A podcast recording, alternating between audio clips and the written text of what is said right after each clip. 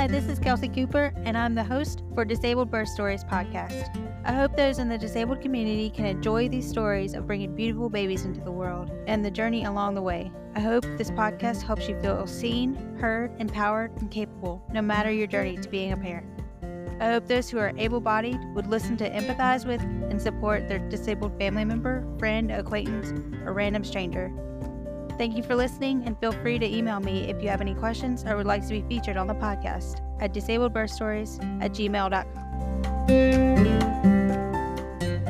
Thanks for joining us today. After listening to this episode, please remember to rate and review on Apple Podcasts and Spotify. Please also check the description for our social media links and the link to our merch store. This podcast is for entertainment purposes only and is not intended as medical advice. Please consult your medical providers for all of your healthcare needs. Also, the views and opinions expressed by the guests are not necessarily the views and opinions of the host and vice versa. Hi, today I'm here with Jilliann, and she's going to tell her her story today. Jilliann, can you start by introducing yourself? Um, I'm Jilliann Swartfager. I'm 30 years old and I have three kids. I have a mild cerebral palsy.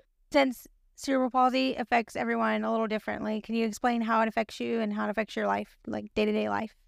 Um, so mine being mild, it's it affects me with both my legs and then my left arm. So my left arm is weaker than my right. Like my right is pretty dominant. I do everything when it comes to holding my kids, to um, doing the dishes, and like using the bathroom. everything is my right arm. Like you can tell. I don't know mm-hmm. that like I can't flip my right. Like I can flip my right all the way. I cannot flip my left. So pronation and supination, turning the arm wrist. Very tight muscles. I have very like very tight muscles. I had when I was eight, I had my Achilles lengthened, and then when I was thirteen, I had my groin lengthened for more. They wanted to get as much. Uh, my doctor wanted to get as much growth from my growth plate as they could, so uh, I had my groin lengthened.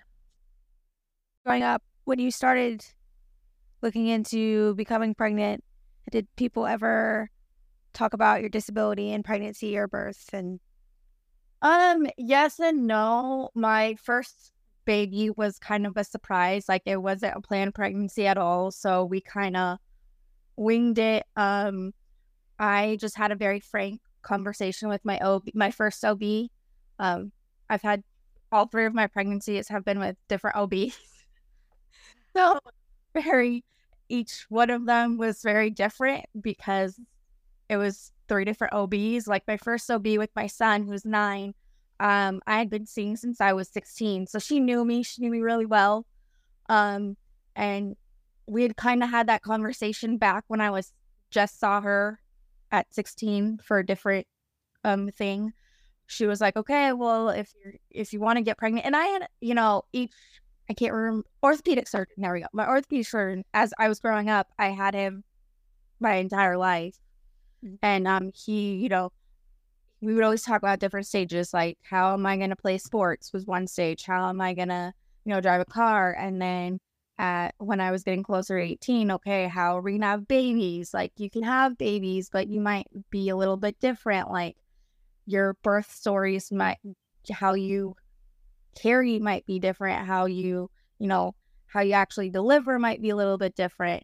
So, um, when my first OB was like, okay, we'll figure it out, it was like, okay.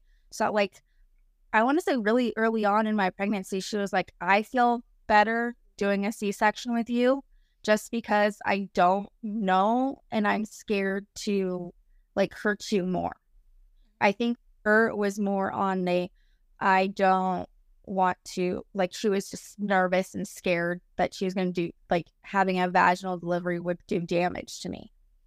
That is my take about it now. Even nine years later, I think about it and I'm like, okay, I think she was kind of nervous to do a vaginal delivery with me because I don't think she had ever dealt with somebody with a disability. I'm not saying that, but that's how I felt. Mm-hmm. And then with it was just like, okay, we're going to do C section. So I got in that mindset and did a little as much research as I could about it because I'd never met anybody that had had a C section before. Like my mom had four successful vaginal deliveries. My mother in law had had three successful deliveries. Like everybody that I knew had done vaginal births. So it was different for everybody. So we all did a little bit of research on our own. Mm. And how did you feel about her just, um, the doctor just saying, you know, I'm going to do a C section? Well, my, when my mom and I started talking about it and when I was growing up, she was like, Jilliann, this might be, this might have to be the way. If you want babies, this might be the, your only option is to have C sections. So I knew at that point that when I was kind of, my mind was already already made up when I turned 18 that I, like if I wanted to have children on my own, I would have to have C sections. So I knew that the limit, my number of children that I wanted had to be limited. So I would need to find a partner that wasn't expecting 10 kids and I could only give him three or four. So I guess let's get into the first kind of finding out you're pregnant and how, you know, the start of the pregnancy. So when I found out that I was pregnant with my son, I was 19 years old. No, 20. I was 20 years old. And he was kind of a oopsie, like, oh no, not saying that's as bad. We like wanted to have a baby, but not right away. Because 20 was young and a lot to put on somebody when they're 20 and we weren't married yet. So it wasn't, we were engaged when we found out we were pregnant, but it wasn't, you know, it was different. We were all kind of shocked, uh, but had him when I was 21 and he was my NICU baby. So the I his birth is actually I think the funniest when it comes down to stories, just period. Is it's like funny because of what happened before my surgery, and then it's traumatic because of what happened after. So it's like a whole lot of togetherness. My um so on the morning of my surgery, the nurses can't come in. So my my OB is a husband. That OB was a husband and a wife team. So one side of the clinic was like her husband, the other side was her. So they had different like. I never saw him. I never dealt with his side of the office. I only dealt with her side of the office. When my husband and I first checked into the hospital and we're talking to the nurses and we're getting all my vital signs and everything checked out, he was like, one of the nurses was like, "You're having your your surgery with Mrs. Matharo, right?" And I said, "Yeah." And they pulled. I had two nurses in at in at the same time because they were both doing separate things, and I'm like, they're like, "Oh, that's odd," and I'm like, "What what's going on?" And they're like, "Well, we heard that she broke her foot, and that Mister like Mister Matharo, Mister Doc Doctor Mister Matharo will be um doing your surgery," and I'm like, my husband and I look at each other. We're like, what? I I literally saw her like two days ago. what? And they're like, yeah, she broke her foot. And I'm like, okay. And I'm kind of starting to freak out a little bit. I'm like, okay, you know, I was, she said that she was going to be here two days ago. Like, w- what the heck? Started freaking out a little bit. Uh, and my husband and my, and then at that time, my mother in law had come in to see, to see us, and my mom was on her way because she had to drop my little sisters off at school before she could come to the hospital. And I'm like telling my mother in law this, and she's like, "Okay, you need to like relax. Everything's gonna be fine." Um, and then I told my mom, and she's like, "I call." She's like, "Just call your mom, and you can explain to her." And so I called my mom. My mom's like, "Okay, it'll be fine." Well, then, like ten minutes after that, she my OB comes walking into the off my room coming to check it and do like her pre op kind of check. And I'm like, so how's your foot? And she's like, my foot. And I said, yeah, one of the nur- the nurses said that you broke your foot or you like hurt your foot or something. And she's like, my foot is fine. I don't know what they are.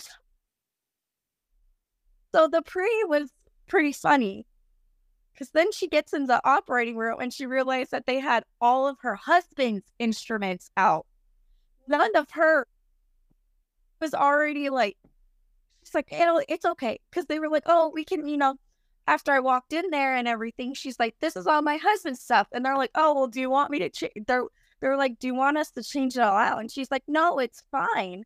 I guess it's okay. Like, I'll make do. Are we okay? She's like, yeah, I just, she goes, we use different things. We feel comfortable, more comfortable with different things. So I was like, okay. She's like, oh, it's fine. I'll make. She's like, okay, it's okay. Like, she's like, they really thought I hurt my foot. So we're that about hurting her, like her foot hurting before she even did my surgery. It was quite funny. That is funny. Never heard that before. Uh, yeah. There. But let somebody from the office and not somebody like just some random stranger that I I met him before, so it wasn't like I didn't meet him. I just had never dealt with him. How did the um surgery go? Did were you nervous or was there much to it? Um, yes, I was nervous. Well, obviously it was my and you're nervous before first surgery anyway. Um I tried to put on a brave face so that no one knew that I was nervous by going into somewhat major surgery. I mean, it's routine, but you hear about things bad happening all the time. Um, it was my first one, obviously, so I didn't know what to expect. I'd read and done research, but you never know. I mean, the biggest thing for me was I didn't know I mean, I knew that this, like your birthing partner, stays out of the room for an X amount of time, but I didn't realize how long it was and what they were doing when he was, excuse me, when he was out of the room. Like, I didn't realize that they were, you know, cauterizing and opening me up, and they wait until after, like, that is done to bring him into the room. So that was kind of like I was asking for him because I wanted him there but they're like, oh, we'll bring him in. We'll bring him in. It was about 10 minutes. So 10, 15 minutes, I want to say.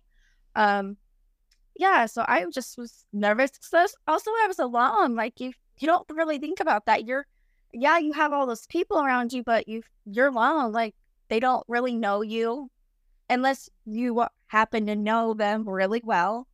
And I mean, I knew my doctor, but not like enough to be like, oh yeah, you know, like I feel com- I felt comfortable, but not comfortable enough that I felt like less nervous.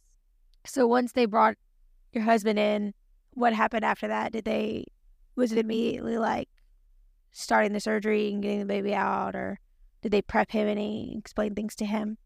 Oh yeah, they well before I even left my room, my pre-op room, they gave him his scrubs and his cap and everything and explained what's going to happen to him. So um like he waits and I walk down and they kind of start the surgery. They give me the um the the shot in my back so the anesthesia cuz it'll numb it numbs you from like your weight your essentially your boobs down. and um you don't feel anything um, so they basically said, we'll come and get you for in 10 minutes. Well, five minutes, I want to say, because it was about a five minute walk from my room, from my pre op room to the operating room. So he just hung out. And um, when I asked him, like, what, how did he feel? He was like, I was nervous. I was scared because you weren't there and I didn't know what was going on. So, because in your birthing classes, because we did go to birthing classes, like, um, in your birthing classes, they don't, which sucks is that they don't tell you or they don't inform anybody about how C sections happen. It's all about Lamaze, like how your breathing is and how all this, like how your partners need to be this, this, and this. And he goes, I wish that in the birthing classes, because there are situations where you're going to have emergency C sections or your baby is breech and you end up having a C section or there's something happen and he goes, and you're not prepared. Like as a part, he goes, as a partner, I felt, yes, you do all this research, but like we had a chance to do research. Like there's, there's birthing partners and moms themselves, or I shouldn't say moms. There's parent, there's parents that don't really get the chance to be able to prepare for a C-section and know what happens. Because we've actually had a we had a friend, actually his cousin, his wife had an emergency C-section, the point where she had to be taken out. So his his cousin wasn't even allowed in the operating room when she was giving birth.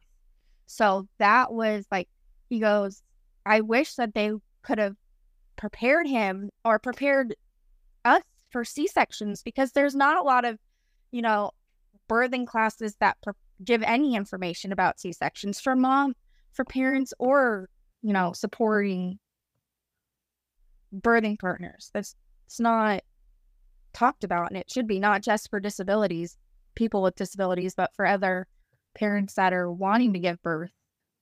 When the surgery started, was it did it feel quick? Did did everything go as planned?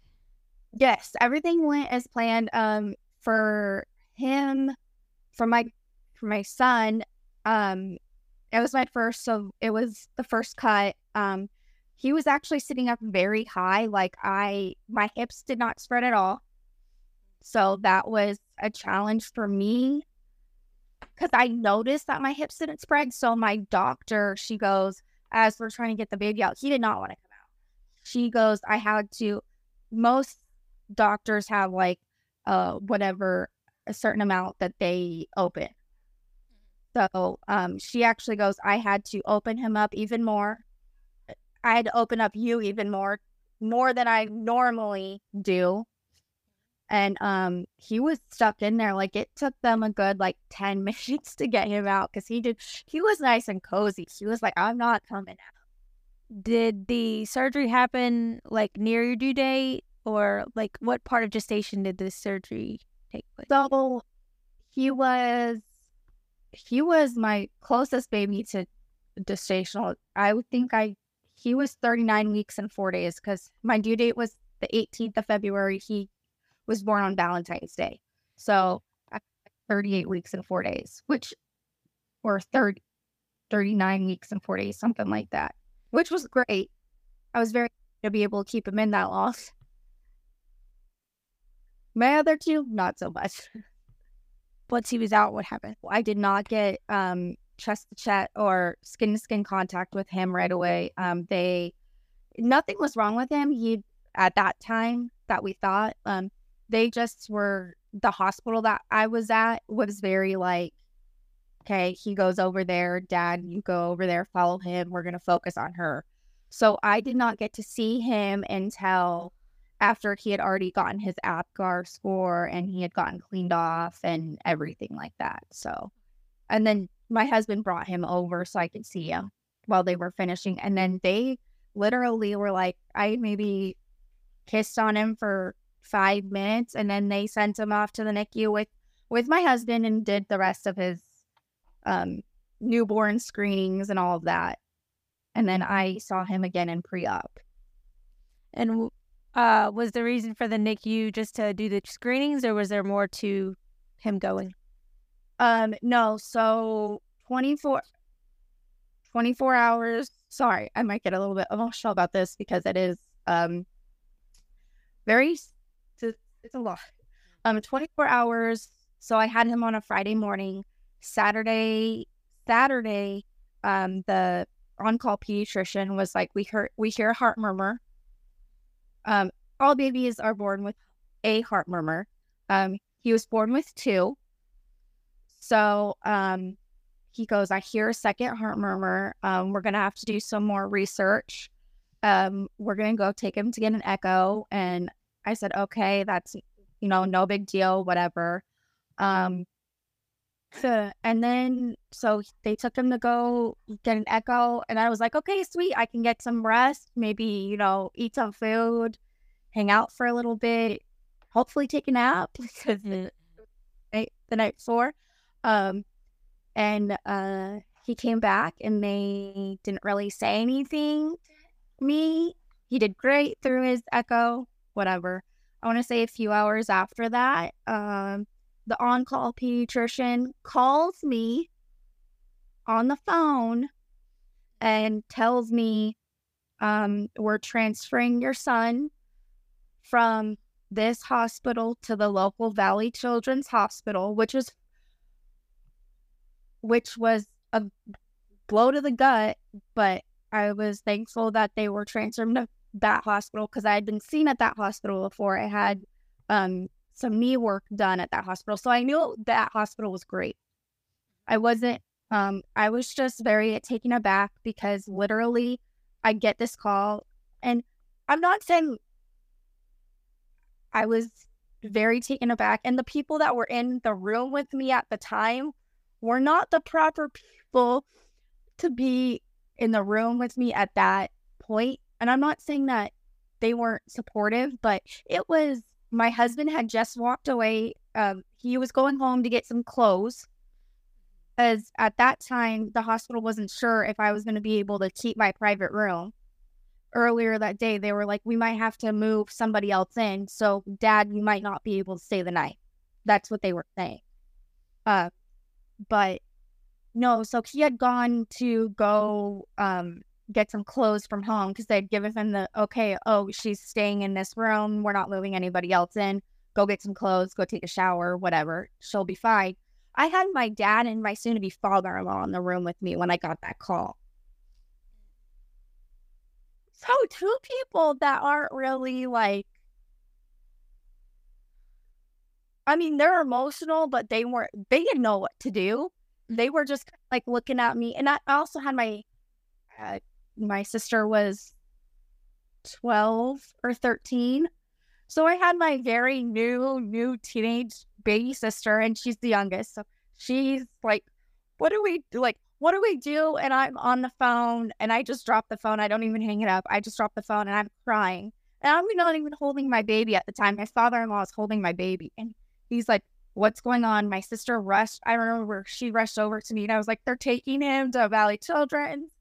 And I uh, like I don't even know what happened because all of a sudden I have my sister has me in arms and then not even two it felt like not even two minutes later but my I hear my husband's boots stomping back.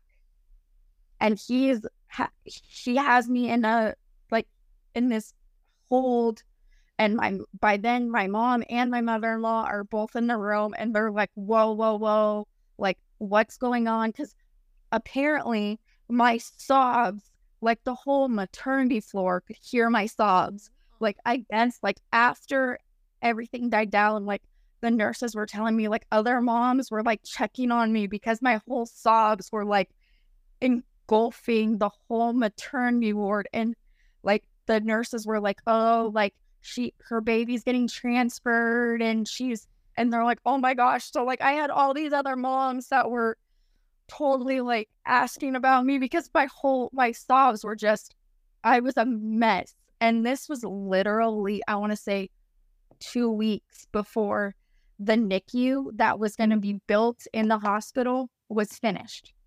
So gone to my due date, and most new moms go after their due date. If I had gone after my due date, we probably wouldn't have been separated at all. So because I had a C section, he had to go by himself. They wouldn't release me from the hospital. So I had to be separated from him for 24 hours. That was the hardest. No. Yes, 24 hours. They let me go. Um, the next morning, next like mid morning, I got to go um, they let my mom, the hospital let my mom spend the night with me because my husband, obviously, I didn't want my baby, my newborn baby, being alone. So he, my husband, and my mother in law went to the other hospital with my baby. Following the, they actually beat the ambulance to the hospital. Yeah, that was my mother in law told me, she's like, You don't want to know how fast I was going. And I'm like, my husband goes, I, his best friend was in the front seat because my husband was a sobbing mess because he's like, I'm leaving my, like, we were fiancés at the time. He's like, I'm leaving my fiance who is a sobbing mess. But I was like, you do not leave his side. Like, she is your main priority. And my, that was a big thing with my mother. My, both of our moms were like, I call them my moms. Our moms were, you, like, she's got my mom's got to take care of her baby now, and you, husband, have to take care of your baby now. Like that's your job. And you know, we were in communication all the time. I don't think my mother in law or my husband got any sleep that night because they just wanted to hold him. Because, I mean, he was the biggest baby in the NICU. They were very, all the NICU ladies, when I got to the hospital, were like, we're so happy to have him because he was this eight pound, one ounce baby that's going to the NICU. Sorry, my puppy. Um, yeah, he was they're like it, it's so nice to have a baby that you know is big and not this little tiny not these tiny babies we're used to so how long was he in the nicu for it was in the nicu for two days so 48 hours and it was mostly just monitoring or uh mostly monitoring to see um if he needed extra medication or if he needed to have um surgery because where his um his VSD is right by the left ventricle. So they wanted to make sure that his blood flow was going into the ventricle and not out the hole, the additional hole that he had. So he's fine now. He's nine years old and he doesn't take any medication. He's never had any surgery. We just get yearly update. We get go for a yearly echo. And that's pretty much everything. Like he's healthy, he's growing, he's almost as tall as me, and I'm not that tall. So he's a good little boy. Thanks for coming on. I really appreciate it. And I loved hearing all your stories. Thank you for let jab because I feel like I jabbed a lot. no, it's fine. Thank you for listening, and feel free to email me if you have any questions or would like to be featured on the podcast at disabledbirthstories at gmail.com.